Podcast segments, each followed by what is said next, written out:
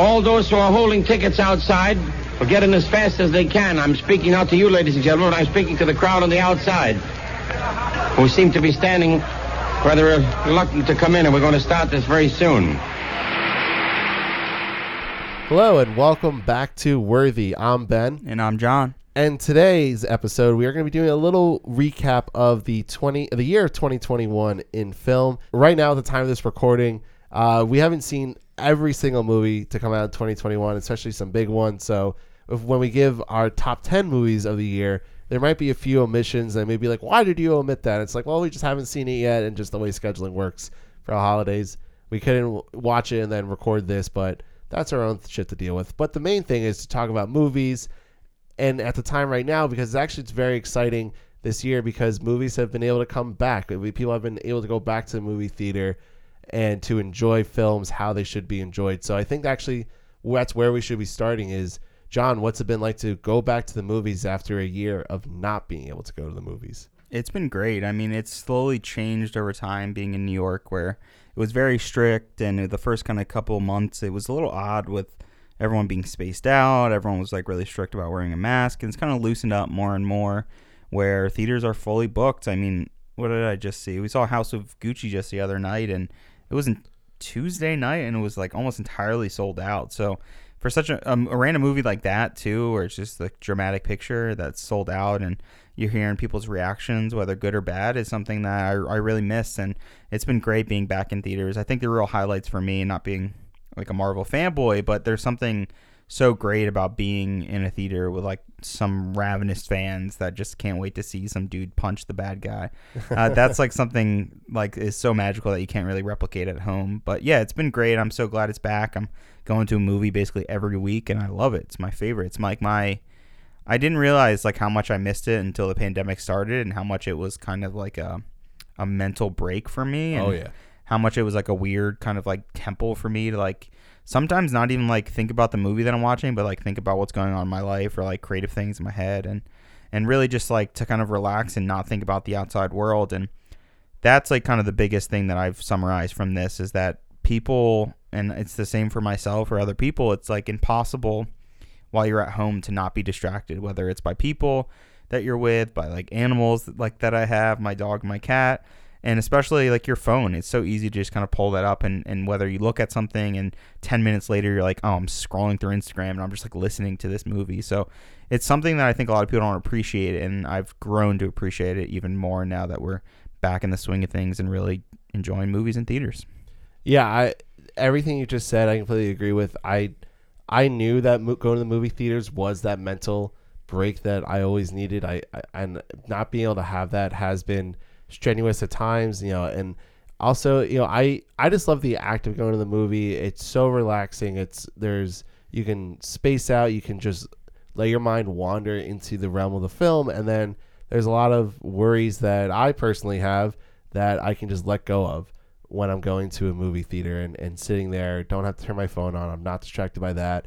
I'm not distracted by any outside noise from where I live in the city, uh, which is just constant, which is very hard to watch movies sometimes when there's honking horns outside. But it, it's still it, it's it's been great to go back. It's been great to experience it. It's great to eat overpriced popcorn and drink overpriced soda. It's it's it and you know and it's a very safe at least for where we are. It's so safe because they require vaccines. They require you to show it. They they take it very seriously here in, in New York City. So I feel like it's still a safe place to go now when I need to unwind, when I need to just veg out, when I just want to see a great movie. And and there's been a lot of great movies that have come out this year, and uh, it's been wonderful. And actually, just talking about movie theaters experiences because now now we are in a time where streaming and movie and films that are, are in theaters are going to be competing for the Oscars, which is ultimately like why we love why, why we love doing this podcast and why we wanted to do this podcast was to talk about the Oscars and movies. And so for me now to have that like that difference of this movie I have to watch on a streaming platform because it's only on a streaming platform makes the movie makes that particular movie not as enjoyable for me as going to the movies.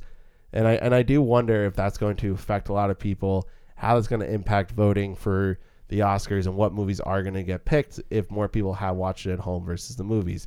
It could really have no difference at all, or it can make the world a difference. I, you know, I don't know, but for my own personal movie watching experience, I love being able to go back to the movies. I'm excited to get to go again. Like what John, we go, me and John go together. There are times where we go separately, but it's multiple times a week now that I'm going to the movie theaters, and I absolutely love it. Yeah, you're definitely right. And I wanted you mentioned that we haven't seen some certain movies, so I wanted to just at least say specific movies in case people are freaking out. I I think we're the same on all of these. A lot of these haven't even come out yet, but we haven't seen Annette, Nightmare Alley, Spider-Man No Way Home, The Tragedy of Macbeth, Being the Ricardos, the West Side Story remake, The Matrix Re- Resurrections, Tick Tick Boom, and Don't Look Up. So I wanted to at least acknowledge those before we go into our top 10 of 2021. And I wanted to, especially before we go into the top 10, give some honorable mentions about films that I wanted to make onto the top 10, but they just didn't fit for me uh, personally. Ben, feel free to stop me if you want to talk about one of these. Uh, so the first for me is The Last Duel. I wanted to just Amazing. throw that in I'm there. halfway through it, and it's amazing. uh, yeah, really beautiful movie and a great cast, and uh, definitely too long for me, but it was a really stunning movie that I was like shocked that that they could get made, and it felt like House of Gucci was one for the studio, and The Last Duel was one for Ridley Scott to probably like a dream project he's always wanted to make.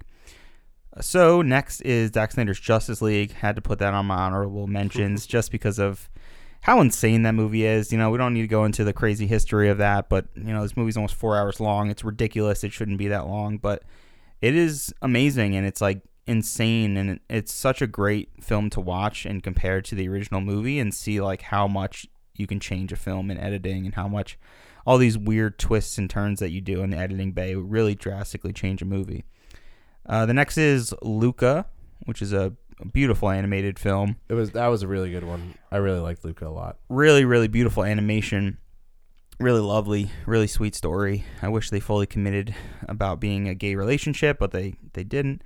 uh, I felt like they that at one point that story was about a gay couple, but they changed it. Okay, that's I'll leave it at that. uh, the next is Free Guy. I thought it was a wildly entertaining blockbuster movie. So dumb, but like had such a heart on its sleeve. Like you don't really see movies like that made anymore. The card counter, just for how twisted That was such a bizarre movie. for how twisted and disturbing that movie is. I don't think it really works all the way, but I love something that kind of challenges you as an audience and, and really makes you question and whether you even like your protagonist or not. Like that's a bold thing to do in a movie, and I think that movie does it really well where you're very sympathetic but also like see how dark this protagonist is. Uh, the next is A Quiet Place Part 2. Uh, in their summer episode, Ben, I know you kind of ripped on A Quiet Place, and I don't think you've seen the second one yet. Well, I I watched part of the second one, and I got to a point where I was just like, and this is one of those great things about being able to stream movies is I was like, nah, not for me. I'm gonna stop. stop and I'm gonna put on whatever probably uh, whatever Sopranos episode I was probably. oh, of course, of course. Uh, the next is In the Heights, which I really sad that that couldn't make the list for me.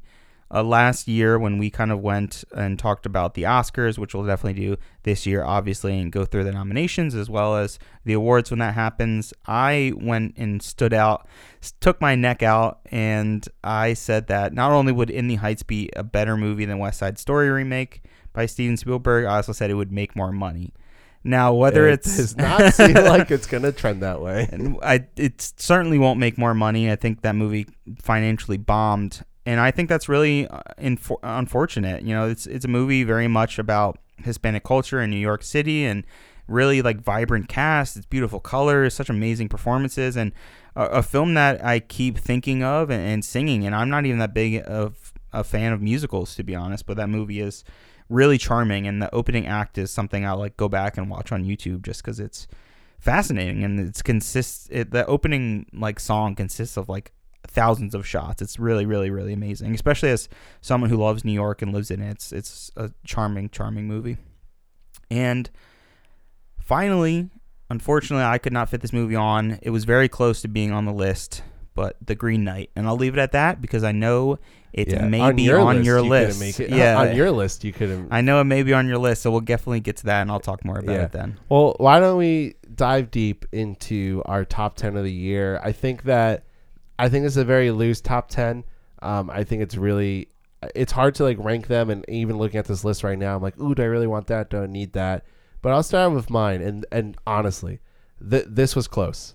This It's is real. some bullshit. This is close. I really number eleven for me was Space Jam: A New Legacy. I, I gotta Oh I, I gotta be honest, but Jesus Christ. you're gonna everyone you're gonna hate me without even seeing it. West Side Story is my number ten movie of 2021. That's I ridiculous. I love the original. I love the musical. It's my favorite musical. I love Spielberg. I'm very excited for this movie. I'm seeing it Friday at the time of this recording, and I know I'm going to love it. So I automatically put that into my top 10. That means absolutely nothing to most people in the world. Part of my beef with it originally is just I just tired of remakes and I don't want. Oh, yeah, me I, too. I don't want to see movies that are just remade if it's unnecessary and.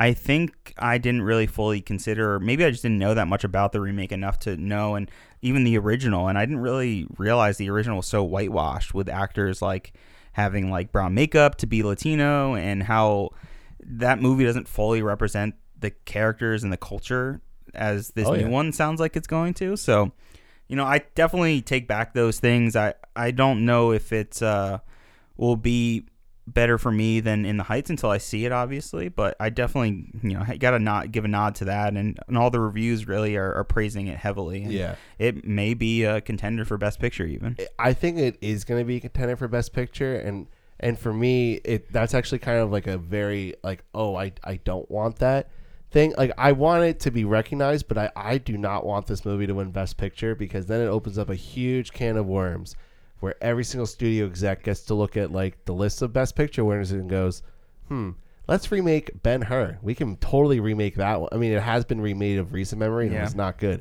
but like that's the idea is like oh well, West Side Story can win Best Picture, why don't we just remake this other Best Picture winner? And then it's going to create this bad cycle of things. So I, I, I think it's going to be a fun, great movie. I think it will be nominated. Definitely Spielberg will get his praise. I do not want that movie getting a Best Picture win. Yeah, it's interesting. I think you could even look at Little Women as being that film that kind of like kickstarted it. Maybe that film even kind of pushed West Side Story, or it was just Spielberg saying, I, "I, yeah, want to make I think movie." it's, I, I think it's Spielberg. I, I don't know if Spielberg got approached, or I think it's Warner Brothers that made the uh, West Side Story. Um, I'm not sure. I, I'm not sure about that. I'm just saying that out of my ass right now. But uh, regardless, like, I I think like over the years, like more and more musicals have become popular. Les Mis was a huge one. I know. I mean, people hate Cats, but I think like that idea of like let's take a very popular musical and make it into a movie, especially a movie that probably has been done before. It's so popular, so it's not surprising that West Side Story is getting remade. It's I'm I'm excited for it. I'm automatically slotting into my number ten because I know I'm gonna like it. Uh, but again, like this list doesn't have to be the be all end all. So, John, first off, what is your number ten? Of the I year? gave number 10, and for a lot of people, it may be in their top three or five, but I gave Netflix The Power of the Dog my number 10, which is Jane Campion's latest film. She hasn't made a film in like 11 years or something like that. It's pretty crazy. I found this film to be not only like beautiful and stunning, but I also wanted to talk about this movie in the same aspect that you were talking about watching films at home and how yes, like you don't get that big picture, that amazing sound quality. I can still kind of get the story and the characters for the most part, but I think The Power of the Dog would have probably been higher up on my list if I saw that in theaters. If I got, you know, if you were really like drowned by this beautiful vision of the the landscape that they're in and the beautiful mountains and all the plains and and all the work that these men are doing on this uh, farm with the cattle. It's a really I kept calling it slow when I was talking to Ben and some of my friends, but I don't know. That's not the right word. I, I think there's a, it's methodic. I think it's very particular, and it's a film that I think when you watch multiple times, you'll probably appreciate it more, and maybe it would be up higher in my list when I watch it again. But I found it, uh, and we're really trying not to go into spoilers here for any of these movies because I think we can talk about them without doing that. But The Power of the Dog, I felt, was very compelling. And it was a movie where the first 30 minutes I didn't really fully click with until you learn more about uh, Benedict Cumberbatch's character in the film and, and how interesting and complex he is and how he relates to the other characters. And it's kind of shifting perspectives throughout the film. And I just found it very interesting. And I finished the movie and I just kind of like, hmm. I, like, it's one of those movies where it ends and you're like, oh, it's over. And not in a bad way. It's just like, oh, Okay, like what did I miss in that then? Like there's definitely more to it than than what I got out of it. And then the more I like kind of sat on it and thought about the movie and thought about like the the certain actions characters make, it was very very interesting to me. And I keep thinking about the movie and and some of the really strong visuals throughout it. So that is my number ten. I had to give it. Yeah, just a little quick thing about it. I a lot of people were picking Power of the Dog as like one of those early Oscar contenders. It's going to be an Oscar contender. I'm not. It's not in my top ten.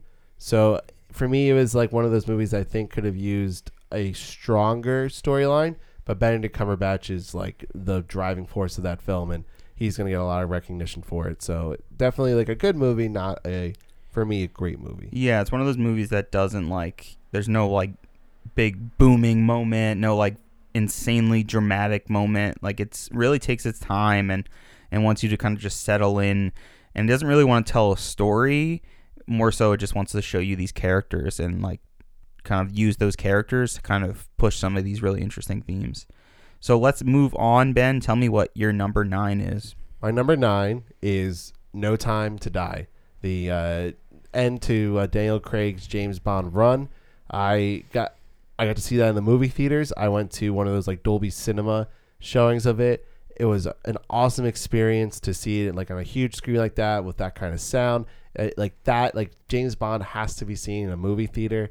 I thought it was a great send off for for Daniel Craig's version of James Bond. It, overall, it was a really good Bond film. Had some great action, some really great moments. I thought it sets up a lot for where the next, who the next James Bond could be. I don't think they really fully answer that, but I, I've talked to you a number of times of like which character in that movie I think is going to be the next James Bond and who would make a good logical progression of that.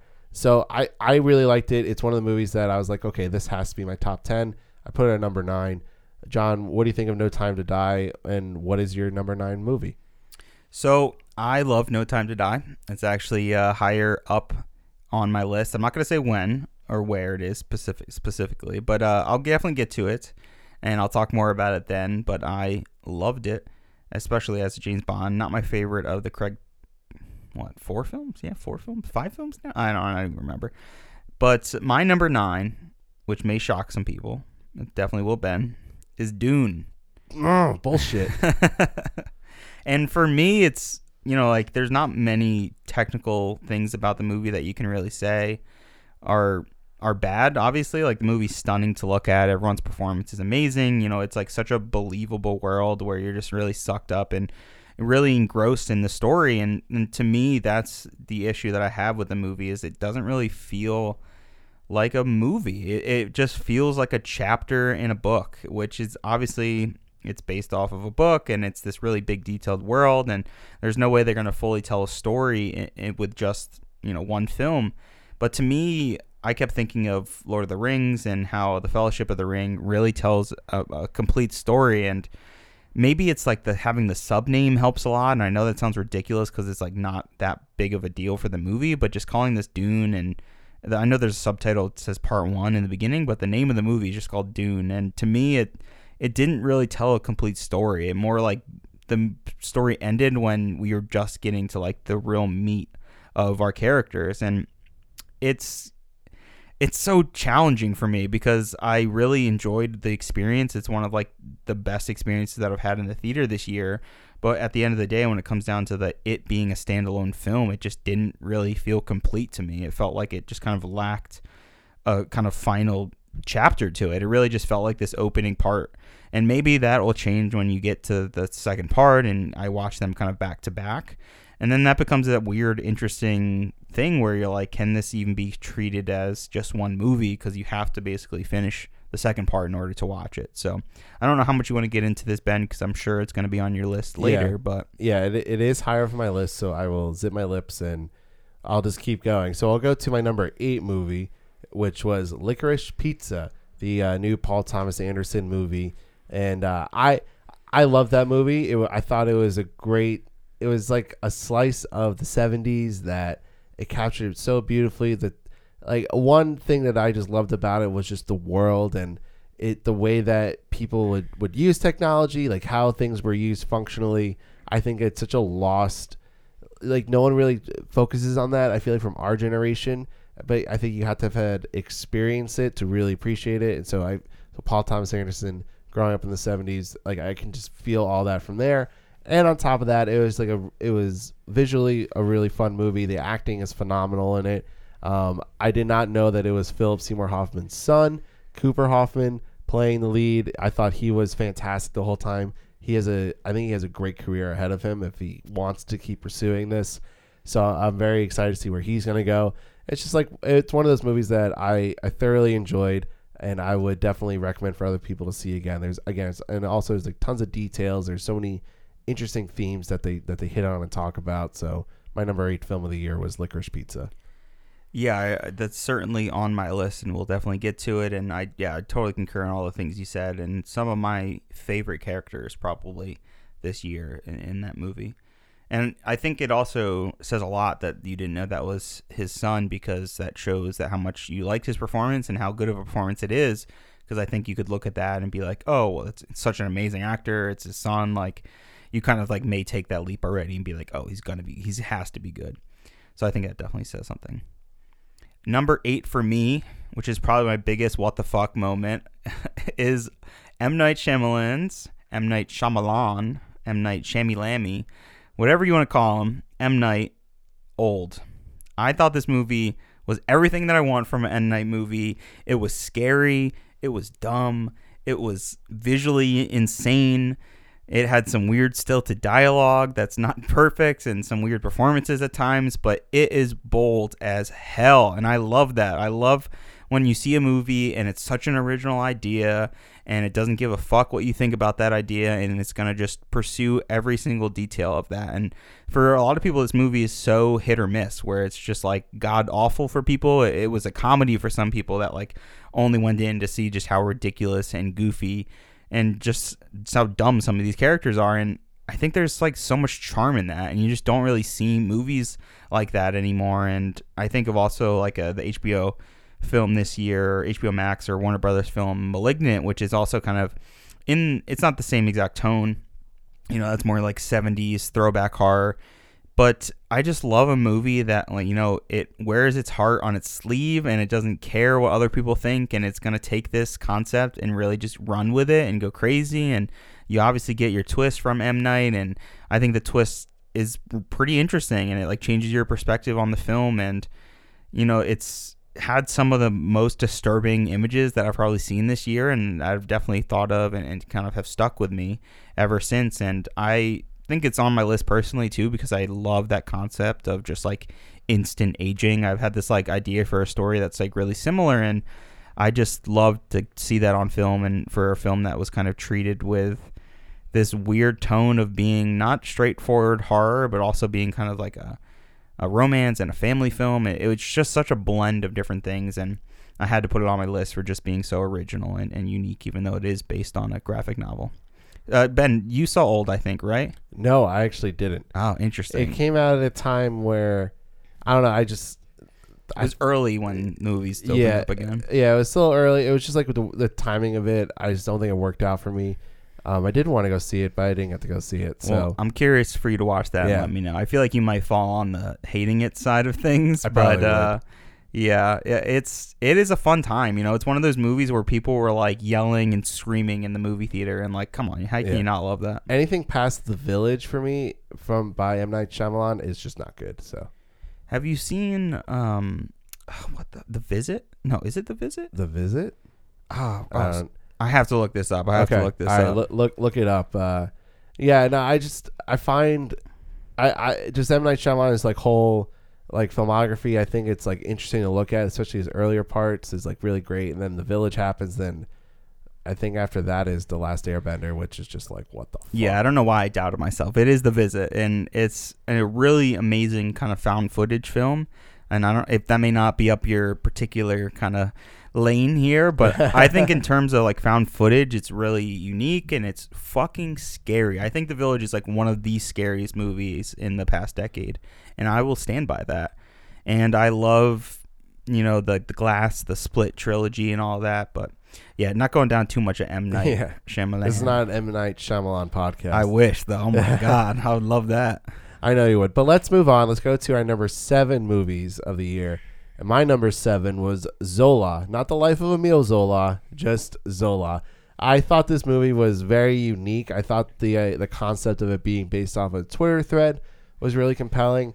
Uh, overall, I think the movie, the way it ends, is not my favorite thing, but I loved pretty much everything before that. It was also a really quick movie, which I thoroughly enjoyed. That it was quick, I was involved in it. That I felt I did feel my heartbeat racing because I'm like, oh, what's gonna happen? And I was like a little let down by the ending, but overall, visually, it looked great. It was a good A24 film. Uh, so I was very excited about it when hearing about it, then seeing it. I was pleased by it. So for me, number seven of the year is Zola. Yeah, I really I don't have Zola on my list. I should have thrown in my honorable mentions, but I really enjoyed that movie, and those are some amazing leading performances. And this is not going to happen, but I should have wrote this as my my one hope or one dream for the Oscars. But I, those two lead performances, I don't know their names off the top of my head right now, but they are fantastic. They're so good, and they like both deserve either best supporting or best actress because they are just so engaging and unique and show a different side of the world and a side of America that I think you don't really see on film. And man, that movie's beautiful too. Like it's a really unique looking movie, and I do feel the same way that you do about the end. I think there's more to that story that they either could have shown that would have kind of made it feel more of, of a complete film and a complete story, or even just like I think title cards at the very end um, or like the end credits kind of showing or, or, explaining a little bit more about what where these characters go from here. But uh, I think they really wanted to just make the story about that Twitter that Twitter thread and kind of end it right there, which is interesting. It's a bold move, and I think you know you got to honor them to that decision. But moving on for me to my seventh favorite film of 2021, I'm going with The French Dispatch by Wes Anderson, and for some people this may be higher on their list for some people wouldn't make their top 10 for how some people may say this is very pretentious and and uh, over the top too much and and the most like Wes Anderson Wes Anderson movie you yeah, could possibly see. just go take a fucking hike. Yeah, if you're gonna say like an auteur is becoming too much of an art auteur, then like I, I don't know what the fuck tell you. There's then, nothing. Like, then, go watch Red Notice yeah, on Netflix. Yeah, like. exactly. Go watch go go watch every blockbuster movie if you have I, again, well, you can clearly see how I feel about the French Dispatch. If you were to bash that because of Wes Anderson's the way he chooses, the way he directs, the way he stylizes his movies, you can just go again. Go watch Red Notice. Go watch your big summer blockbuster movies and leave me alone. That's gonna be my new insult. Go watch Red Notice. It's so funny. Uh, yeah, I, I, it's so, it's such a charming film. I mean, every Wes Anderson movie is so charming with these like amazing, unique characters, and none of it feels like real. Like you don't really believe any of this, but it's like that's the magic of film. It can show you this weird alternate reality or world, and I really love this film, and like I just t- spoke spoke about about old is that you know I love a movie that's kind of challenges the audience. It's bold, it's different, it's unique, and this movie is kind of a, a triptych. It breaks its story down into three separate parts, and it is really interesting in the way it does that because it all still kind of comes together and is about the French Dispatch paper. And I really, really appreciated that because it's new, it's unique, it's not something you really see very often. And yeah, I think we might see it later on on Ben's list. But to Ben, tell me what your number six is. My number six is Belfast, uh, the Kenneth Branagh directed film. I do want to say this though that I think Belfast right now for me is the current favorite for the best picture out of movies I've seen. I think that this movie hits so many uh, points that like a lot of best picture movies do hit. It has really great emotion in it. It has some laughs in it that are like really great, genuine laughs. It touches upon issues that you pre- you probably aren't really thinking about, but is important to think about, especially to history and and to Ireland's history.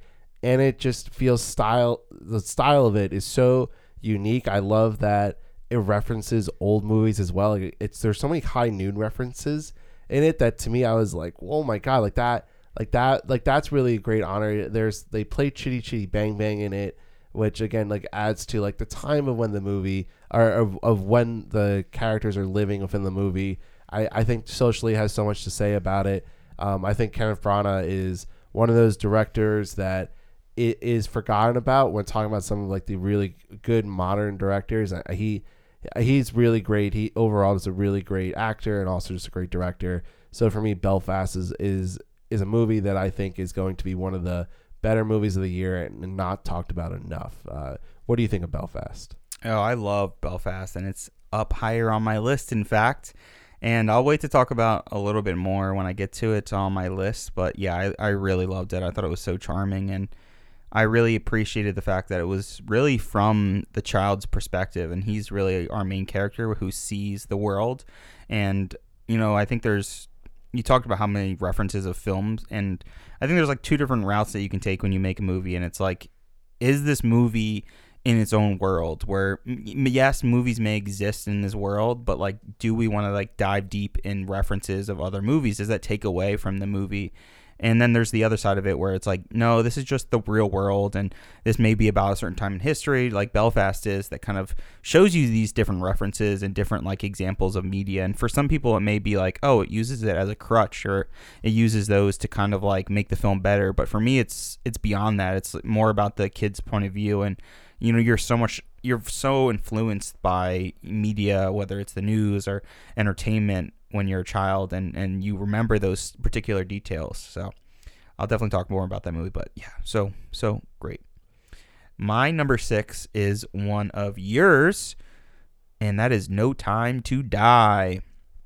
Man i love this movie. Man i love james bond. I've seen every james bond movie and this is up there. I would definitely say it's in the top 10 probably of all time. I mean, there's 25 what like altogether. So that's not saying too much. I don't know if I would put it maybe top 5, but I thought this movie was fucking badass. Like this movie had everything you want in a James Bond movie. It had the heart, which a lot of James Bond movies just don't you know what they don't want to dive deep into and i think that's what makes It's the, just all about the cool action. And yeah like it's all about the, the gadgets spies and you know the women that he can lay and it has those aspects certainly it does but this is you know people really hate the craig series because of how interconnected they are probably influenced by marvel and and these cinematic universes everyone's building but i think there's something so interesting about a franchise that's this old that's like 60 years old plus that can can adapt and kind of be moved and and kind of manipulated like it's clay to still fit our modern era where this is some of the best action of the year. It's some of the best like it's probably the best car driving scene. That scene leading up to them being shot at in the Aston Martin is like one of my favorite scenes of the year because seeing that with like the insane Dolby audio when we saw it in theaters and how intense that is and it's not only visually engaging but it's like the breaking point of these two characters. It's so compelling and so engaging. And just as a James Bond fan, it really hit every beat you know, you have to have your gadgets, your women, your you know, you're suave, you're drinking the martinis, you have the Aston Martin, and obviously hit every single aspect of that, but it also went out of its way to like challenge that, you know, to, to bring in another 007 to to kind of challenge Bond bef- more than what we've seen already, and it also challenged the franchise and kind of like pushed it to its limits and how it's kind of like interweaved and connect and you know, I'm all for that. I'm all for, you know, kind of adapting and, and moving and messing around with these franchises to see what kind of comes out of it. And I think it's a hell of a movie. It's definitely too long because you have to fit in all these characters, but man, was it a fun time. So, Ben, let's move on to number five. My number five was Spencer, uh, the movie about Princess Diana. Uh, I this is uh, it's done by the same director who did the movie Jackie, which starred Natalie Portman, which I loved. I so I love his style. I love Spencer. I thought that it's the way that it that and I and I know you haven't seen it yet, but just the way that Kristen Stewart's performance is so compelling. The way that it dives deep into the psyche of Princess Diana. The way that it uses it's not like a, a an actual like true tale story of Princess Diana, but it uses this a, a story structure to talk about her and what her life might have been like being in the royal family. Uh, to me, it's just wonderful acting. It's shot wonderfully. It's edited in a really concise way that that doesn't make it's with all that's happening within the movie and the world and what they're trying to get to. You're still involved. You still get what's going on. Uh, so I'm I'm very excited about this movie. I want more people to go see it because I think it actually has a lot of merit to it. Um, so for me, Spencer is my number five of the year. Yeah, I still haven't seen it, so I can't really comment on the movie itself. If it gets Best Picture nom, I'll watch it. Uh, I don't know. Not even for Kristen Stewart if she uh, Maybe. is nominated. All right, Maybe. well, well, I'll get you to watch it. I'll Okay. It, it's I don't. it- see, I don't have anything against the movie. It's just like I just get this, and I I like Jackie, but it was one of those movies where I watched it and I'm just like that.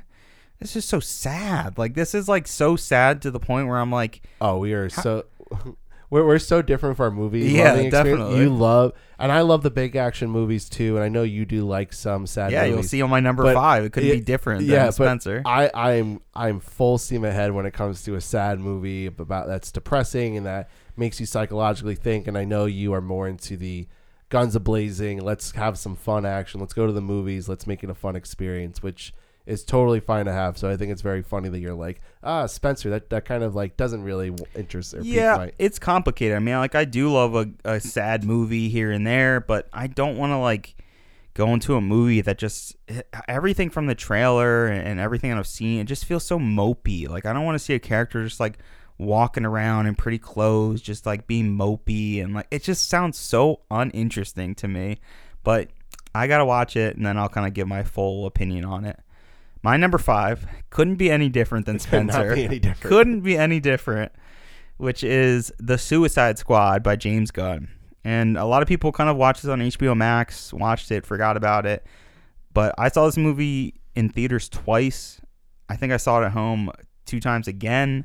It is so stupid, funny, big, ridiculous. I don't know how they got this movie to be made. I think James Gunn literally they just said I will make anything because he just left Marvel at this point and he literally got the chance and I assuming he I knew like he knew what kind of opportunity he was in that he went out of his way to make a movie as gory and ridiculous and, and goofy and colorful as this in order just to like show that you can still do it and I think it's really unfortunate that this movie did so poorly, especially with the original Suicide Squad being like one of the highest grossing superhero movies of that year because this movie is so so much better than the original movie. It, has so much more heart and it's so much funnier characters. Everyone, you know, is up to die and everyone's like you're on edge throughout the entire movie because the film opens and shows you that like there are no rules in this film and you don't really get movies like that anymore and, and instead of being like this weird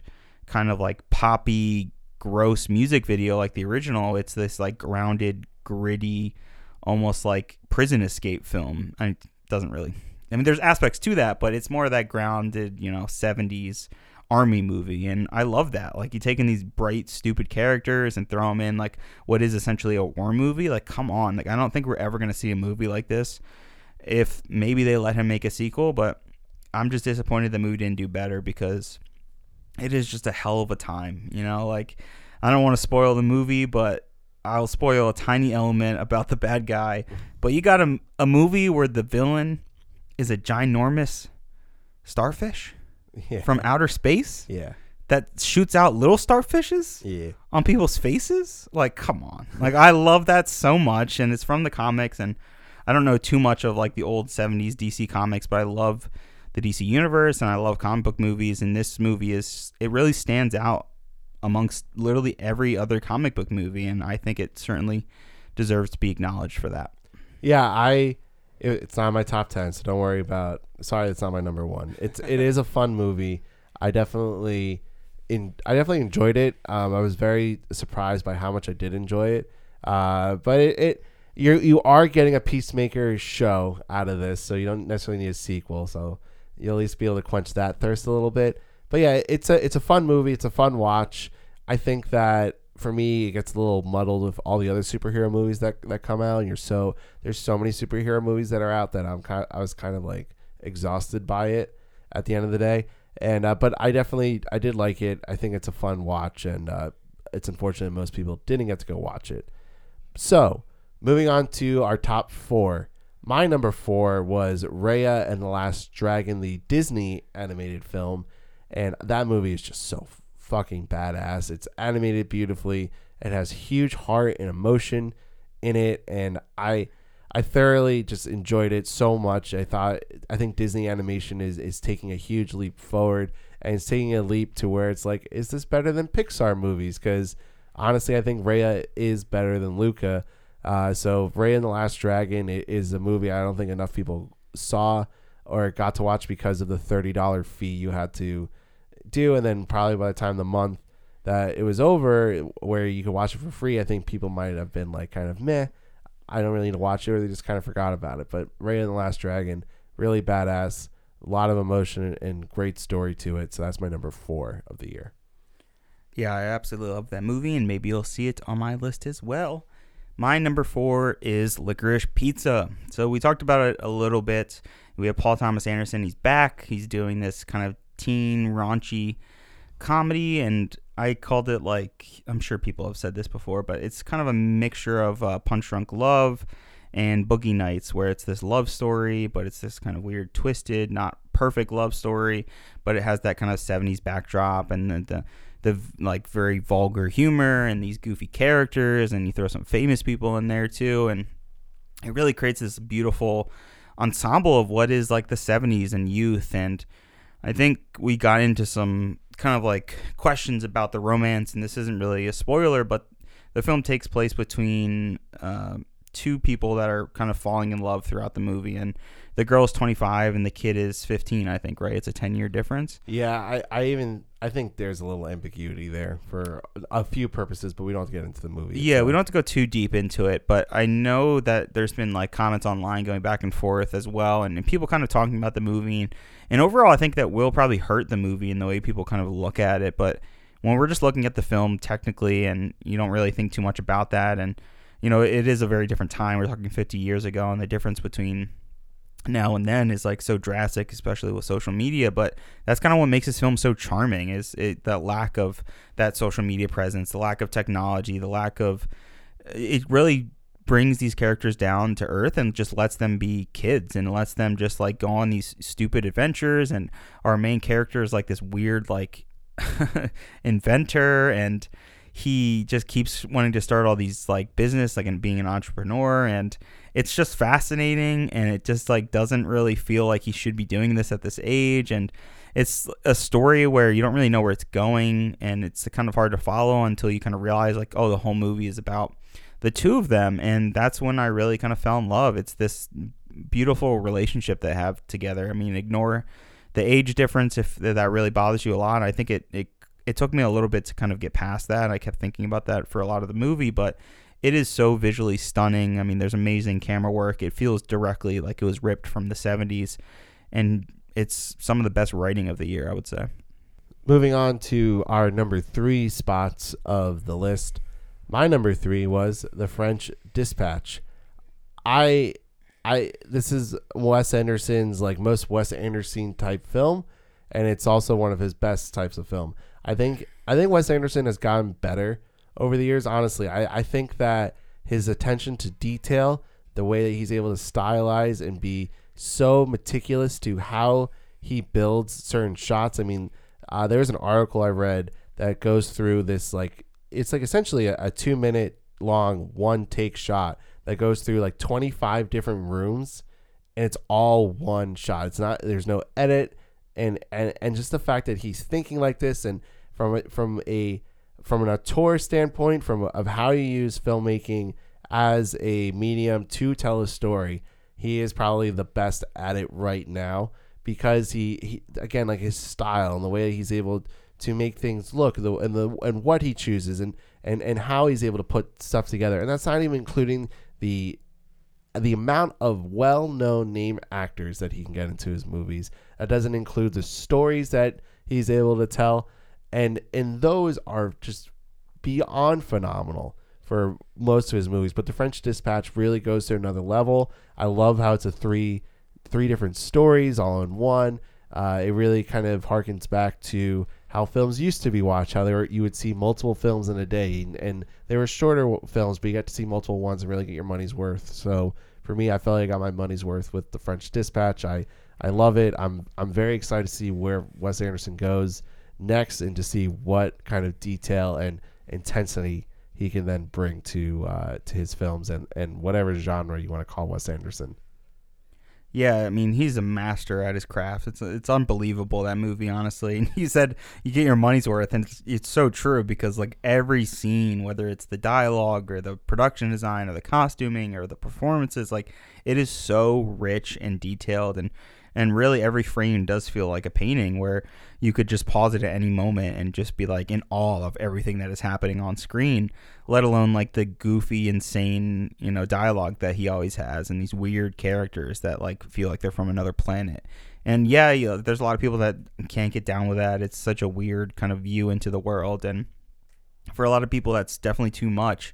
But for me it's like how can you not love this? Like how can you Yeah. lo- not love someone who's like pushing uh, the film medium in his own vein you know like the way he sees the world is exactly the way he kind of like portrays it and that's so magical and we just don't really see that very often there's not as many people that are like that much of an auteur with their palette with their color design and costuming and and using these same actors again he's really creating this like amazing legacy throughout film and I think this film will definitely age over time, and I don't think the Oscars and, and the Academy will give it as much respect as it deserves. And I think it'll just you know continue to garner respect as the years go on.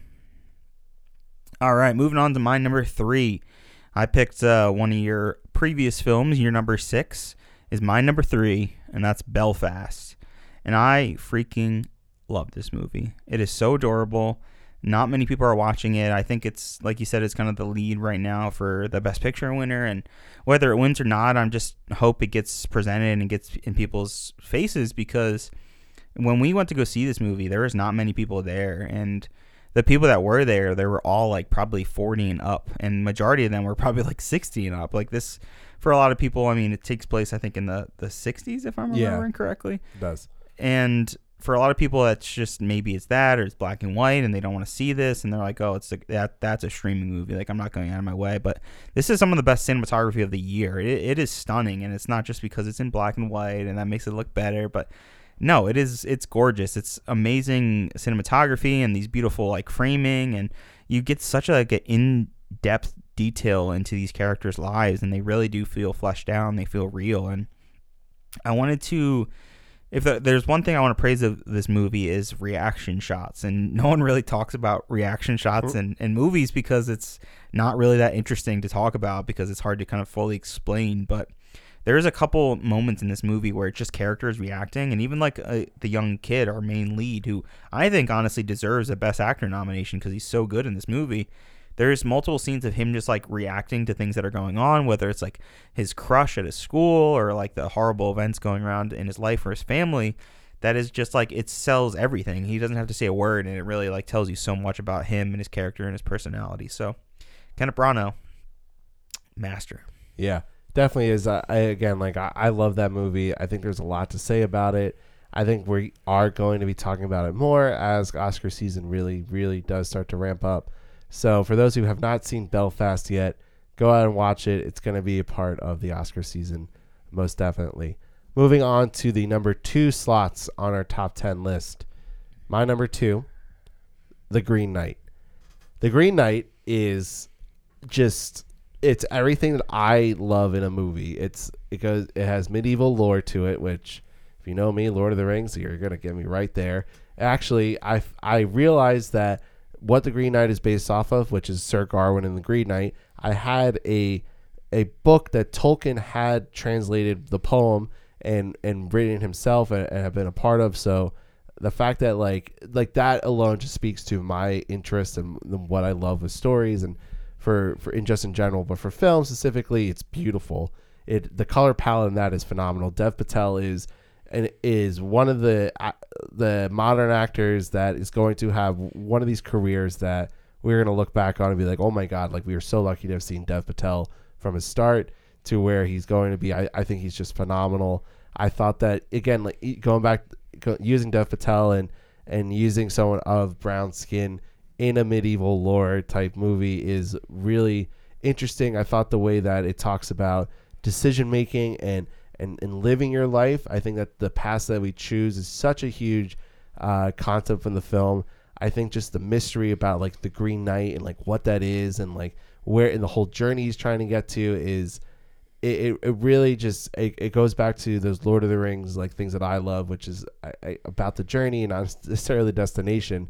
And so just seeing this whole progression, the way that this story was told, the cinematography, just phenomenal all around. It, it's one of my favorite movies of the year of the last few years. Uh, A24 really knocked out of the park. I was really excited to see this, and it exceeded my expectations. Yeah, what another stunning movie, and it like physically pained me to like debate whether I should put this on my list or not, and it was probably close to being my number 10 with The Power of the Dog, and maybe because I just watched The Power of the Dog is why it probably edged it out over it.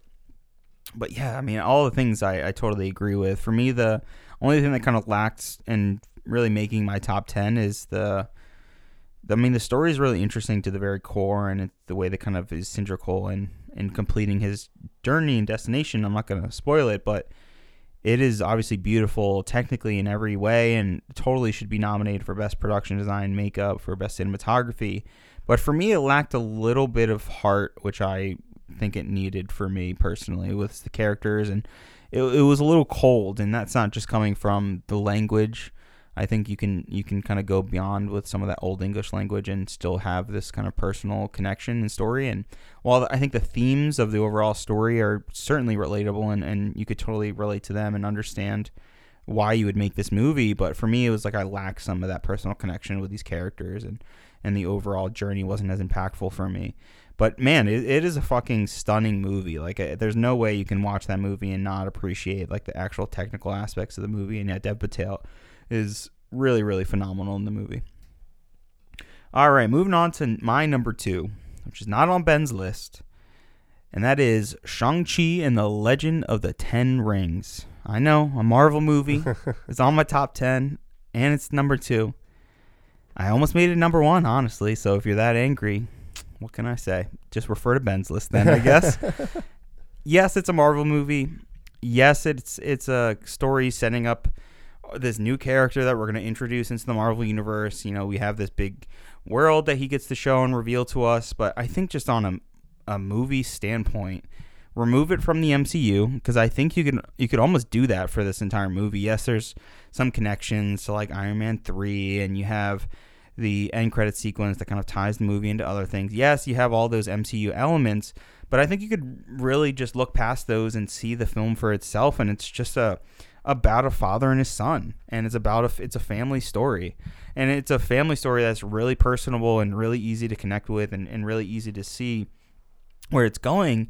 Yes it yeah it takes a lot of turns and it's challenging you as an audience because of our our villain in this film. And he is someone who that you can totally see his perspective yet you are kind of conflicted because you want him to just you know connect and be with his family and not lose sight of himself and it's so so powerful on an emotional level that when I haven't even spoken about any of the action, I mean, it is the best action of the year. In fact, it may be the best action I've seen in like five years, maybe. It is so absolutely stunning. And whether it's the more the Chinese martial arts of the dancing scenes, which I think are so powerful and potent and, and emotional on on the actual like human level of these characters, but it's also amazing choreo amazing like choreography and dancing while also mixing these like martial arts into it is it is so stunning and i think it's amazing for the asian community to have this kind of like powerful film and lead and i wish it had that kind of like potency in in our film community as black panther does because i think it's a much better film technically than black panther and i don't want to like put one film down to raise up another even though i kind of just did but i just think shang-chi is is so beyond just a Marvel movie. I think the action on its own stands apart from a lot of other movies. Like I think about the Raid and and the Raid 2 when I think of action this good and, and those are some of the best in the past decade. And not only just the action, I really love these characters and I really loved our new introduction to this character and I loved all the the new world that we got to see, these new creatures and you know, it's just a film that really takes you away from reality and shows you this weird fantasy. And it has the James Bond elements to it, this man undercover, and it has like the the young vibe to uh, some other superheroes. You know, being like trying to hide your identity and live this new life. And I just there's so much to this movie that I had to give it my number two. Ben, do you have any thoughts about uh, Shang Chi? Yeah, I I'm not mad at all that you have this on your top ten. And like, yeah, I expected you to have Marvel movies. I'm glad that this is the only Marvel movie because honestly, for me, like this movie was a really great Marvel movie and a great superhero movie. But broke my back though with the other Marvel movies was like Black Widow and Eternals. where I was just being spooned. I was just given another fucking Marvel movie of another origin story that just had to deal with the same exact type of shit and the same exact action sequences and the same exact plots and, and, and storytelling devices that I've seen in the other 20 Marvel movies beforehand. Not every single Marvel movie, but most of the other Marvel movies that I'm I'm kind of at a point where I'm like I'll see Spider-Man and then I'll wait to see how what other movies come out, but I really don't care too much about Marvel at this point. And, but not because of Shang-Chi. Shang-Chi is a really great movie. It's a very powerful movie for the Asian community. Has amazing fight sequences in it. There's great action at the end of it. Uh, it's it overall like a really good, compelling like superhero movie. If that wasn't part of the MCU, it probably would have been a great standalone superhero uh, type of movie. I think the how they used the ten rings and the way that they kind of like retconned uh, Iron Man three, I thought was pretty genius and, and a funny thing to do. So not mad at all. Love Shang Chi, and I definitely think it's like a really good movie. Just not part of my top ten. But let's move on to the number one slots. So, my number one film of 2021 is Dune. Dune, I've been waiting for for years. for years, I've been waiting for this movie. I've read the, I've I have read the first part of Dune, so I knew where this was going to be coming up to to in the film. Like you had mentioned before, that you felt that it was kind of like, oh, like this is where it's ending, like like the action hadn't picked up. I thought that was a perfect place to end it because it's going to then let leave everyone wanting more and leave everyone excited for the next part, which is going to feel like so action packed and, and so in your face. Gonna probably be so much going on. Like I can't even imagine what the length of that film is going to be. I it's going to be hard, I think, for it to be made into three parts if they do decide to go that route. But I hope it's just a two parter. I think that this movie really showcases Timothée Chalamet. I think that he, while he has been a great actor, I think he took just another step forward into being one of those lead actors, one of the premier lead actors of of modern times. So I I overall just love this movie. I think uh, Denis Villanueva, Nueve, oh my god, I totally I- Villeneuve. Villeneuve. I totally just butchered that that name. I'm so sorry, but he every movie he's come out with over the last few years have just been like bangers one after another. So visually stunning. This movie, I thought the I thought the design of the level of details, what they decided to do. I'm still very like still trying to figure out what the bull mo- motif is in the movie, like why they keep showing bulls and, and, and matadors and, and like what that truly means. So I'm excited to to if that gets further deepened within the films or if more people are able to explore that. I just think that the level of detail, the attention, the the world building, the story, just the just the badassness of, of this film really really spoke to me, got me going, and, and for me, it's it's my favorite movie of 2021, and I'm very excited to see what the next installment of Dune is. I hope it's just one more installment, but I'm excited to see where everyone in the film where their careers are going, and Oscar Isaac too, just another badass actor that's going to be in every single movie. He's like in so many movies now, and he and a Marvel show coming. He's got a Marvel show coming. I, I, you know, he was in that movie, The Card Counter, that we were talking about. So he, his career is just absolutely taken off from from where it was, uh, only like a few years ago. I feel like. Um, so yeah, Dune, my number one movie. If you haven't seen it yet, shame on you. You should go watch Dune. Yeah, and hopefully it comes back in theaters so people can see it again because it really deserves to be seen in theaters. I watched some of it at home as well after seeing it in IMAX, and yeah, it doesn't have the same like oomph as it does when you see it in theaters. And yeah, I mean, I really loved it. It is on my top ten. It's my number nine, so I definitely really love the movie, and you know, it he, it's just a mastercraft in in terms of of production design, in terms of cinematography. Every element of this film for me, other than the script, really, I think is almost near perfect. Like it's such an interesting world, and it's like visually so different than what we are used to seeing in in big blockbusters, really big expensive movies like this. Uh, but for me, the only thing that kind of like held me back is again some of that emotional connection with those characters and. uh, Paul is such an interesting character because it's he's such an internal character who's struggling with these internal emotions, which I think they did a good job of at least kind of showing some of those. Like almost, it feels like a, a coming of age story in a way. Him, him almost going through puberty in a way throughout the film. Obviously, that's a really kind of blunt way of describing what Dune is about, but it is essentially to me that, and that's kind of what the story is in a whole. And it ends with him kind of accepting his destiny in a way without spoiling it and and uh, basically showing that this is going to be a bigger, grander adventure. And to me, that it, it's almost like a knock on the film that you just watched. If you're like more excited to see the sequel than you are about like rewatching the movie you just saw, so it is. It's so I'm so conflicted on it because of that. I feel like maybe knowing that there was going to be a second part and confirming that before this movie may have helped me with that a little bit, but I've I've just kind of stuck and, and struggled with it and maybe I have to go back and watch Fellowship of, of the Ring and kind of like determine why I think that is such a complete movie and a trilogy for me, or maybe I'm just like thinking about it as a trilogy in my mind, and, and therefore I'm not really thinking about the beginning and end of the first movie. But yeah, that that was only my challenges with it. Uh, I it makes sense for why you would like it. I Yeah. it makes perfect sense with the Lord of the Ring connection. Yeah, it, it it's interesting you bring it up. Be like, oh well, it's you're more excited for the second part, but again, you have to think about it as like one big story. Not to use Lord of the Rings, let's use Kill Bill as an example. Kill Bill, I'm sure tons of people were like, oh my god, I got to see the second part. But does that really take away from the first part?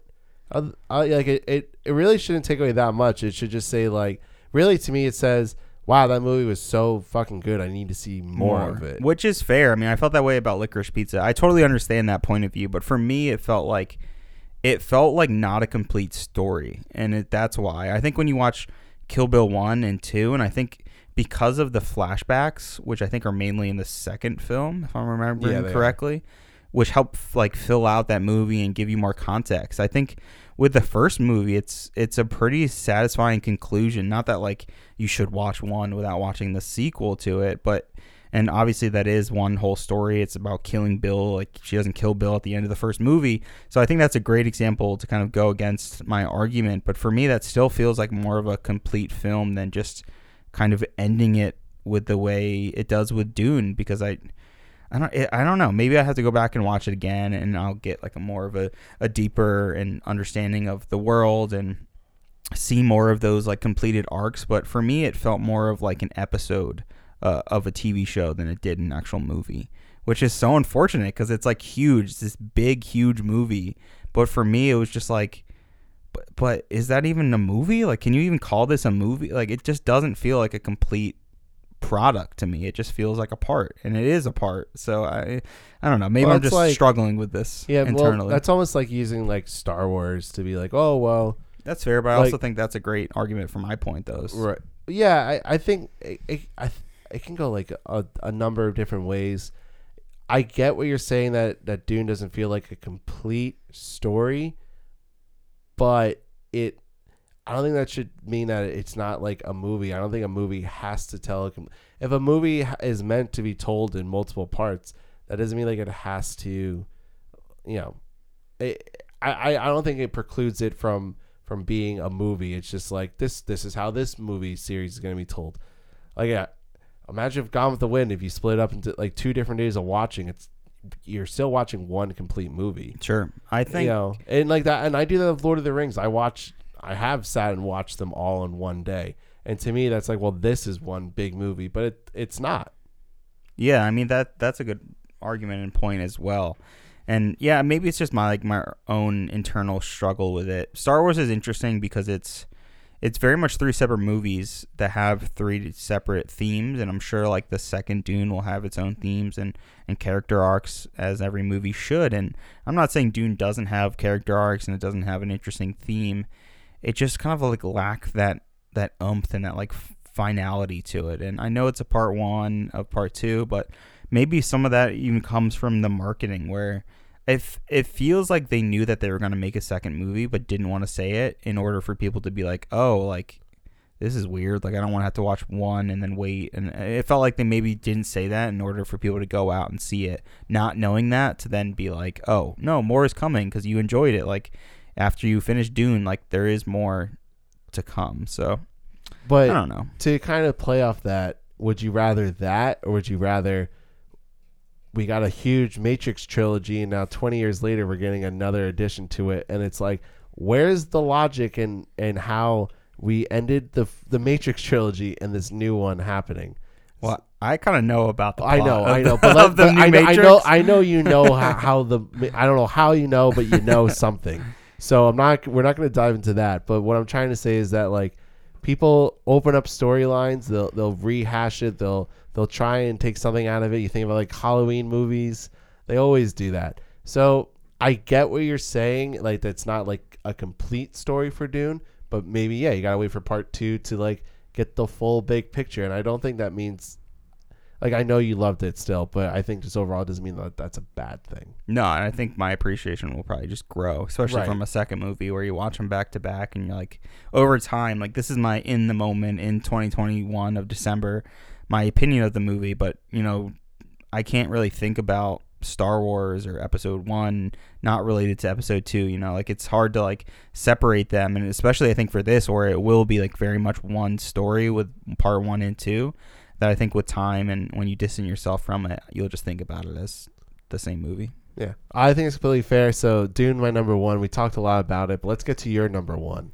My uh, number one is also on your list. It is your number four, and that is Raya and the Last Dragon. Ooh, Yeah, and it's not a Pixar animation, like you said. It's not Luca, but I thought it was amazing. I, I mean, I don't know animation technically enough to kind of say one or the other. Like Luca is absolutely unreal with how that animation was with the water, and and yeah, so beautiful and stunning. But Raya and the Last Dragon is like, I found it so so incredible because of every element of the story. And I think I've talked so much about on this podcast how much I love just story and characters, and that's kind of why I've always loved movies is the aspect of telling stories and this becoming like this this visual medium of something I've always loved as a kid. And this movie kind of took me back to being a kid in a way where it's this big, beautiful world that it almost feels like a video game world. And I love video games. And there's like these different realms and these different kind of uh, locations throughout this world where we only really see mainly the post-apocalyptic kind of version of this world but it is such a it's just such a big heart this movie has and it's just this gorgeous animation.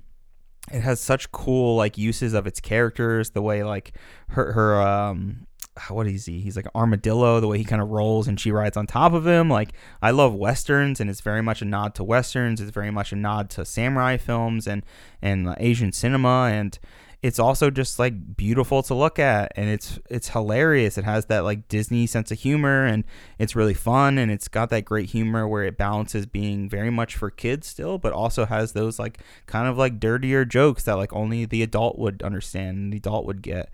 And i think in terms of emotion i don't think i cried more at any movie than i did at Raya and the last dragon. Uh, close to like the third act and and the earlier in the film as well like there is such emotional lows and highs throughout this movie that I just couldn't not make it my number one. I I couldn't believe it honestly. It was one of those movies where I didn't even see it in a theater, and I'm like so annoyed that I never got to see it in the theater because I just saw it on Disney Plus because I didn't really think anything of it. I just you know, it's sad that we've come to the conclusion for Disney where it's like Pixar is number one, and any kind of second tier animation is going to be automatically below that. It, it's a shame that that's the case. Why- well, it's like it's funny you say that because like Frozen is not the case like that. Frozen was yes, was pretty big and, and and but that's what I was saying before when I talked about Raya and the Last Dragon that like we're starting we're creeping to this point where the Disney animated movies are better than Pixar movies and are at that same level. And the animation in Raya and the Last Dragon was like really eye opening because it's it's just another it's that step that next step that Disney took with its animation and uh, ultimately I think like that's what makes people like Disney fan if being like a Disney movie fan is being a fan of their animation. So I think like seeing this is like a really big step. And yeah it's just this movie has a lot of heart and emotion to it that is very unassuming but it works and it, it's just a very enjoyable watch. Yeah and it, it tells a story that you know i don't think it's it's that uh, unique. It definitely borrows from other aspects of, of cinema and other genres but i think the way it kind of combines all these elements and builds these unique worlds where there's so much complexity to it where it feels like when you watch it there's so much beyond just what you see on on screen or what you see in the world and what they present to you. Like there's so much world building and history behind this world that it's just it's amazing. It's like so phenomenal on a screenplay and and I guess the production design would add so much to this as well to kind of portray all of this and do all of that in a movie and a movie that may be the shortest one on this list too. It's under two hours. I think it's like an hour and fifty one minutes or something like that. That packs that much of a punch with its characters and its laugh and it has amazing action as well. I didn't even talk about some of the amazing like sword play action that's throughout this movie. It's I couldn't believe that this was my number one, and I didn't even anticipate this being my number one while I was making this list. But as I kept shuffling things around and I kept thinking about that movie, I'm like, wow, I can't, I can't believe it. It really is. And yeah, my number one of 2021 is Raya and the Last Dragon. Yeah, so that's our 10 movies of the year. Uh, I think there's a lot to unpack from there. But we wanted to end this episode talking about a few few different things. Uh, and to start out with talking about them was uh, this is actually John's idea, and I kind of liked it after him explaining to me like what it meant. Is the best non 2021 film. So it's a movie that did not come out in 2021, but that we watched for the first time, and that also doesn't have to do with the podcast. So we can't include any of the best. Yeah, best. I didn't picture- want to throw in a best picture yeah, in here. yeah. So we, we can't include the best picture winners, but for people, you know, for a lot of people who love watching movies and and streaming and, and, and sitting at their couch at home, you're seeing a lot of older movies and you're going to experience some things. So uh, we just wanted to mention some movies that we got to watch that are not from 2021, but movies that we really liked that we got to see for the first time. I'll go first. Uh, this is actually a 1962 movie, and it's Cape Fear. I love the De Niro Cape Fear from the 90s that Scorsese directed, but this Cape Fear with uh, Gregory Peck and, and Robert Mitchum are just is just phenomenal. So Gregory Peck is like the straight man, the lawyer. Yeah, yeah, Oh, int- wait, who's the who's the bad guy? Uh, Robert Mitchum. Robert Mitchum. I feel like we've seen him probably in a Best Picture winner, right? Uh, that name sounds familiar. No, we haven't, but he's in uh, the Night of the Hunter. Oh yeah, yeah, yeah, yeah. Yeah, yeah. I, I recognize that. I can like see his face in my head right now. Yeah, exactly. Oh, that's like perfect casting. Then, Yeah, thinking about that movie. Oh my god! I've only seen the Scorsese version. Yeah, that's really interesting. So if you had to pick one or the other, what would you say is your your favorite? I still the think the Scorsese version, just because I th- I think that's one of De Niro's best performances. Oh, two? It's so that that that movie shook me when I watched De Niro's that movie's really disturbing. Yeah, Yeah. it like truly is disturbing. I remember seeing that movie when I was like 13. I'd be like, I and I was just like, I should not be watching this right now. Yeah, well, I watched the I watched the '90s version, like not, you know, within the last like few years. So I was like really involved and, and really loved that. But then like just going back and watching old movies because of of the podcast, I was like, well, let me go watch the, the original version of this, and I watched and I was like, this is great. Yeah, I love that. I definitely want to do that with a movie coming out soon too, like Nightmare Alley, which is a, a remake that Del Toro's doing. Um, okay. My best non 2021 film was not too long ago from 2019, which is The Last Black Man in San Francisco. This is probably one of my favorite movies that I've seen all year. It is it is kind of challenging the way we watch movies now with the podcast is that we dedicate a lot of time obviously to each episode and each film and that kind of takes away time from watching other movies and then when we do have time to watch other movies we're probably going to lean towards something that's in theater something that's out as we talked about how much we love the theater and the experience and how much we I love staying up to date and being in the news of film and seeing all these latest films and talking about them. It's part of the reason why I love just cinema in general. But The Last Black Man in San Francisco is one of those movies where I'm like I was just like annoyed when I saw that movie because it was like so beautiful and I just wish I got to see this movie on a huge screen with amazing sound. And it is just it is just such a such a beautiful movie that's just about gentrification and you know it's about like your family lineage and and how you kind of tell stories. It, it is a real it's very much a movie about telling a story. It's very much how you kind of pass stories along throughout your family and your lineage and i just found that super charming and relatable and it's almost a movie about making movies yet it doesn't have to do with making movies at all.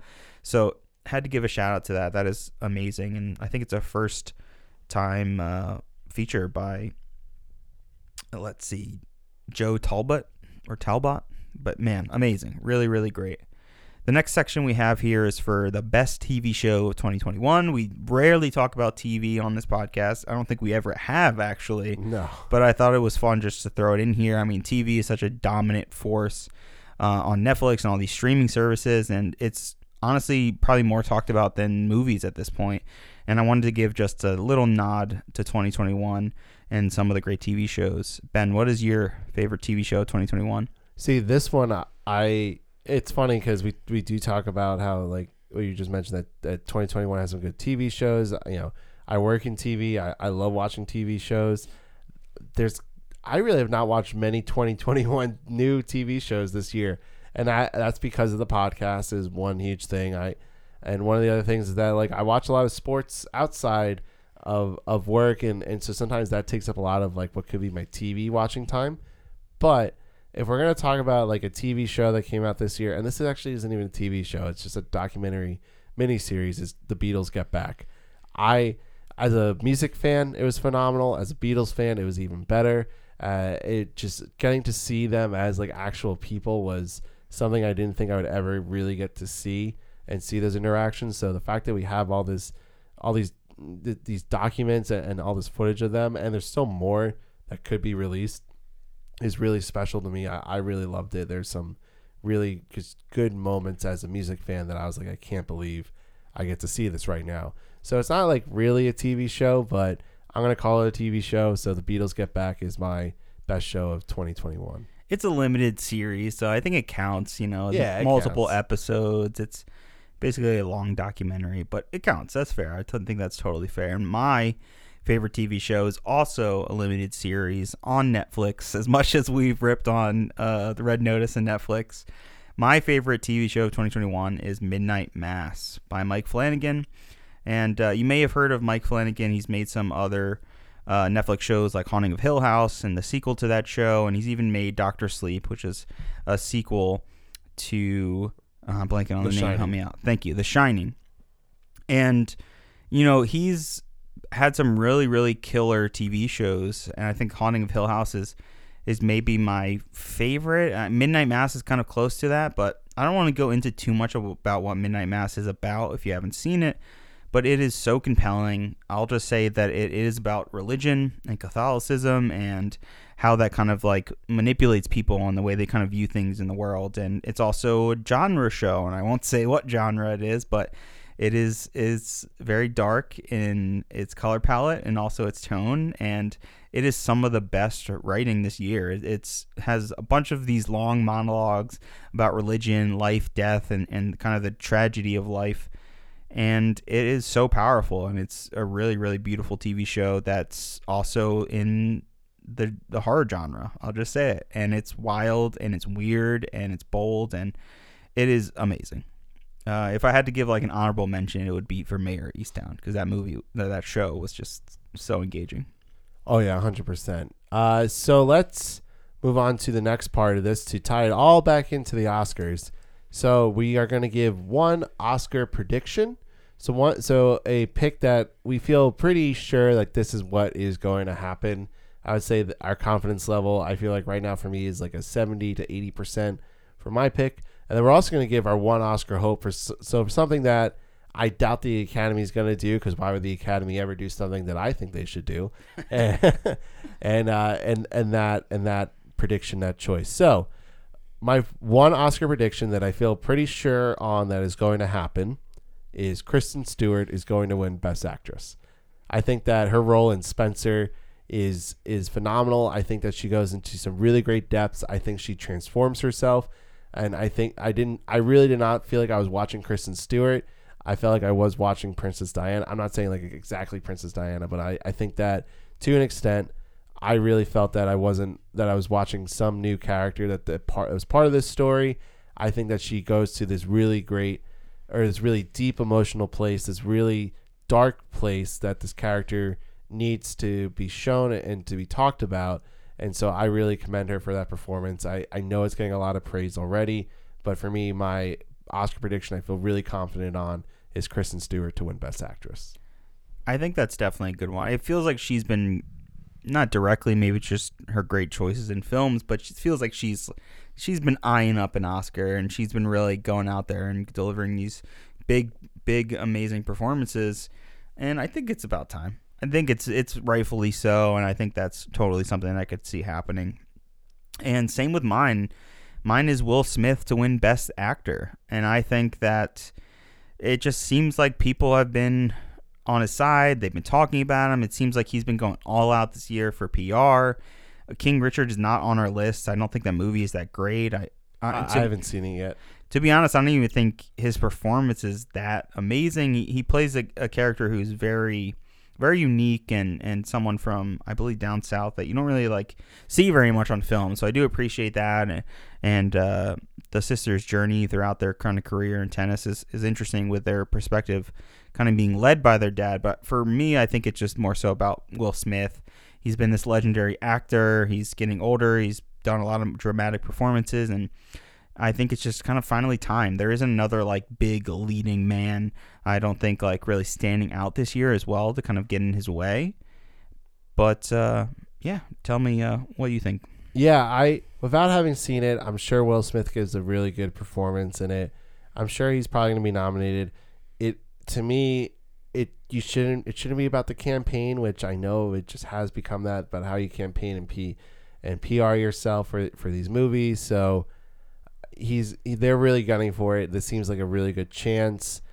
I, there isn't. You're right. There isn't really another like lead male actor that could stand out. But hey, you, you know, you never know. It seems like Andrew Garfield and Tick Tick Boom has a chance. I, you know, we could see Denzel with Tragedy Macbeth like really pull in there. Sure. I definitely can see you know, again the the little boy from Belfast, or or even the the guy who plays his father, uh, who's that Jamie Dornan. Yeah, play, plays his father in the movie. So I, I can see like sort of that. I can see Benedict Cumberbatch in The Power of the Dog. You know, really get a lot of praise and love. So yeah, is it gonna be because of Will Smith gave a great performance, or is it gonna be because Will Smith was in a really was gave a good performance, but he really campaigned himself. He's the well known name. He's gonna get it. I don't know. So we'll see. I have to give judgment uh, when I actually have seen King Richard. It is probably for the next few days I will get around to watching it. There's a lot to see out there, uh, and so I just haven't had a chance. But let's move on to our one Oscar hope. Again, this is something that we feel that should happen, but probably is not going to happen. And so I'll start out, and that is Wes Anderson to win Best Director, not to be nominated because he if he is not nominated for the French Dispatch, there's something wrong with the Oscars. Yeah. But if but I sincere I don't think French Dispatch is the best picture, but I sincerely believe that it is about time that people recognize Wes Anderson that he is awarded, even though I think he would probably say I don't give a shit about the award itself. but I think that his direction in the French Dispatch is the the way he's able to detail everything, the being an auteur filmmaker, really encapsulating that really just every shot choice, every production design choice, every the way that I've read about how they were making this movie and the technical aspects, the actual use of film, it just everything about it. I think it's about time we finally are like, okay, Wes Anderson, you're one of the best. You deserve this award. It's a beautiful looking film. So for me, my one Oscar hope, and I hope it does happen, is for Wes Anderson to win Best Director. Yeah, I think that's an amazing choice, and it feels like something that should be that kind of lifetime award. I, I, I don't think there's any way that's going to happen, unfortunately, just because the Academy, and I don't really think there's been that much love for him in general with the Academy, if I'm remembering correctly. And like his movies get nominated, and you know, I know like Grand Budapest Hotel won like best score, and I think it won yeah. production design. But like that's all people like want to praise him for. But like that's his choices. Not like yeah, exactly. like, like he brings the people on and like they and they do do phenomenal work, but he's the one making those choices. It, it's a constant in all of his movies, and from what I've read from people that work with him, it that like that's him. Like that's all of him making these choices and these this level of attention to detail and, and how he wants to pull off, uh, you know, the cinematography and film. So. Uh, again, like yeah, like you said, like it's probably not going to happen, and which is disappointing to to think about. But I think it's about time that maybe we should be like, okay, Wes Anderson, you deserve this. Yes, he he certainly does. He's he's quite an amazing filmmaker. My Oscar hope, and we just spoke about Best Actor, and I'm also going to bring another Best Actor in it. And I said there's not too many leading kind of standing roles, but maybe I'll take that back because I think Benedict Cumberbatch truly deserves to win Best Actor for The Power of the Dog, and uh, a lot of it's the writing, the character, where kind of gets him to those first couple of steps, but it's his performance that is really interesting and, and really complex and it felt like a 2D character until you get to a point in the film where it's a much more deeper and much more complex character than you really think it is. And it's a performance where in those silent moments is really where you get to learn who this character is and, and what he does with his actions and obviously he has those big kind of like Oscar moments where he's screaming and he's yelling, but what makes him so interesting as this character is not just that; it's this complexity that he has. And I'm, I'm being kind of vague because I really don't want to spoil the movie or really give too much away about the power of the dog. But I think with his performance, it, it really carries the film and it really makes the film what it is. I think without that kind of centerpiece, that movie just doesn't work at all. And I think he's due for an Oscar as well. And I think it may be between Cumberbatch and Will Smith this year, kind of battling it out for that kind of like lifetime award. Yeah, I can certainly see Cumberbatch uh, getting this award. His mannerisms are fantastic in the film. I think that's why he gives such a great performance. The way he carries himself. He, if he wants to make a career in westerns, I think that would I would have no issue with that. Oh, I would love that. Yeah. So His weird American accent. yeah, absolutely. he, it, it's weird, but it, but it also works Because it Uh, still sounds like him. I think that's why people find it so weird. Yeah, hundred percent. So that's kind of our end of the year recap. There's still movies that we have to see, and there's still movies that have come out that we probably just haven't had a chance to see, or ones that we just didn't talk about that we have seen that we liked but we didn't love, or ones that we didn't like but other people love. So that's it, pretty much for this episode. I kind of want to ask this last question though to John, which is, how do you feel about the state of film after this year, and do you feel good about it moving forward? That's an interesting question. And I have mixed feelings about that. This year was the whole HBO Max kind of controversy, and a lot of people think it kind of failed and it didn't really work. And looking at their subscriber numbers for HBO Max, it, uh, for a lot of people, it kind of proved that this day and date release for films just didn't fully work. It didn't, you know, maybe it's just how spread out everything is, how we're kind of recording everything and, and keeping track of everything. But there are films this year that really kind of reassure me. This isn't like my favorite year. I would probably say I preferred the films of last year more so than I did this year. It was probably harder for me to make a, list uh, last year than it was this year, just based on like how much I, I enjoyed those films. But this is a really kind of complicated question because at one point on one side I'm like, oh my god, like we there's so much opportunity and there's so much room for film because of streaming and it opens it up and it creates so much content and it allows us to kind of like see all these weird things like Zack Snyder's Justice League that, that we would never get to see if it weren't for HBO Max. And that's amazing. It's magical. He gets to like remake the movie and you actually get to see the movie that he wanted to make. But on the other side, it's like we're pushing out so much that we're kind of losing track of what makes a good movie a good movie or it's instead it's just like what can fill this person's time up for what they have left and i think because of that it's taking away movies from theaters and we're losing kind of sight of a lot of movies that should be seen in theaters that just simply are not so it's it's challenging. I I'm kind of worried for the film industry as a whole. I think there is always going to be film and it's going to be around, but I think in the next like 20 years we might see like a shift of just how maybe gaming, for instance, like kind of takes over the dominant entertainment industry. So I have mixed feelings. To, to summarize it, Yeah, I I have some of those mixed feelings too. I think that it's great to be back at the movie theater. I don't think this is one of the strongest years, but we may look back at it when come Oscar season and be like, "Oh wow, that was you know there were some really great movies that came out this year." I think the pandemic really affected a lot of movies.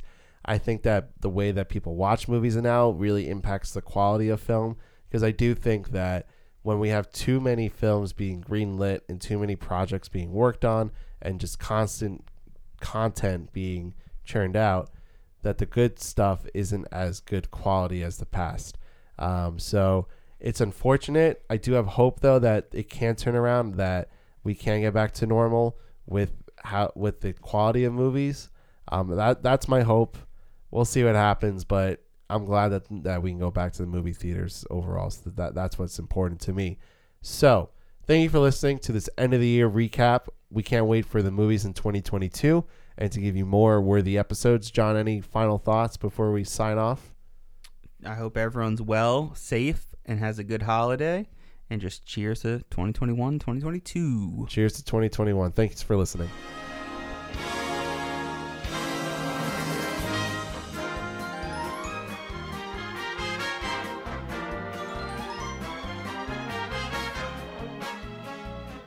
Thanks for listening to Worthy, the breakdown of every Best Picture winner from past to present. You can listen to us wherever you get your podcasts. Check us out on Instagram at Worthy Podcast, on Twitter at Worthy Pod, and on Facebook at Worthy Podcast. Any inquiries can be submitted to worthysubmissions at gmail.com. Again, that's worthysubmissions at gmail.com.